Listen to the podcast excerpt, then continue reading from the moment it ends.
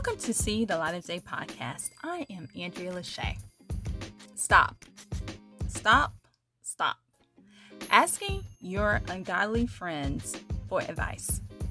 You and I both know that if you ask someone that isn't living right for advice, they are going to have you out here looking crazy. So if you truly need advice, ask someone who has wisdom.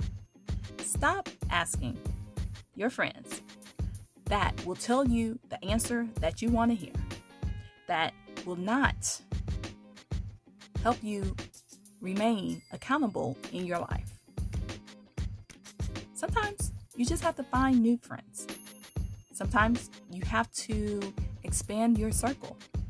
And sometimes you have to make your circle smaller by deleting some people. But whatever you do, stop asking your ungodly friends for advice.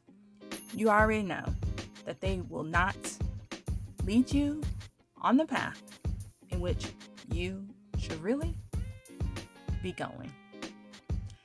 This is See the Light of Day podcast. I am Andrea Lachey. Remember to love God, love yourself, and love others. Peace and love.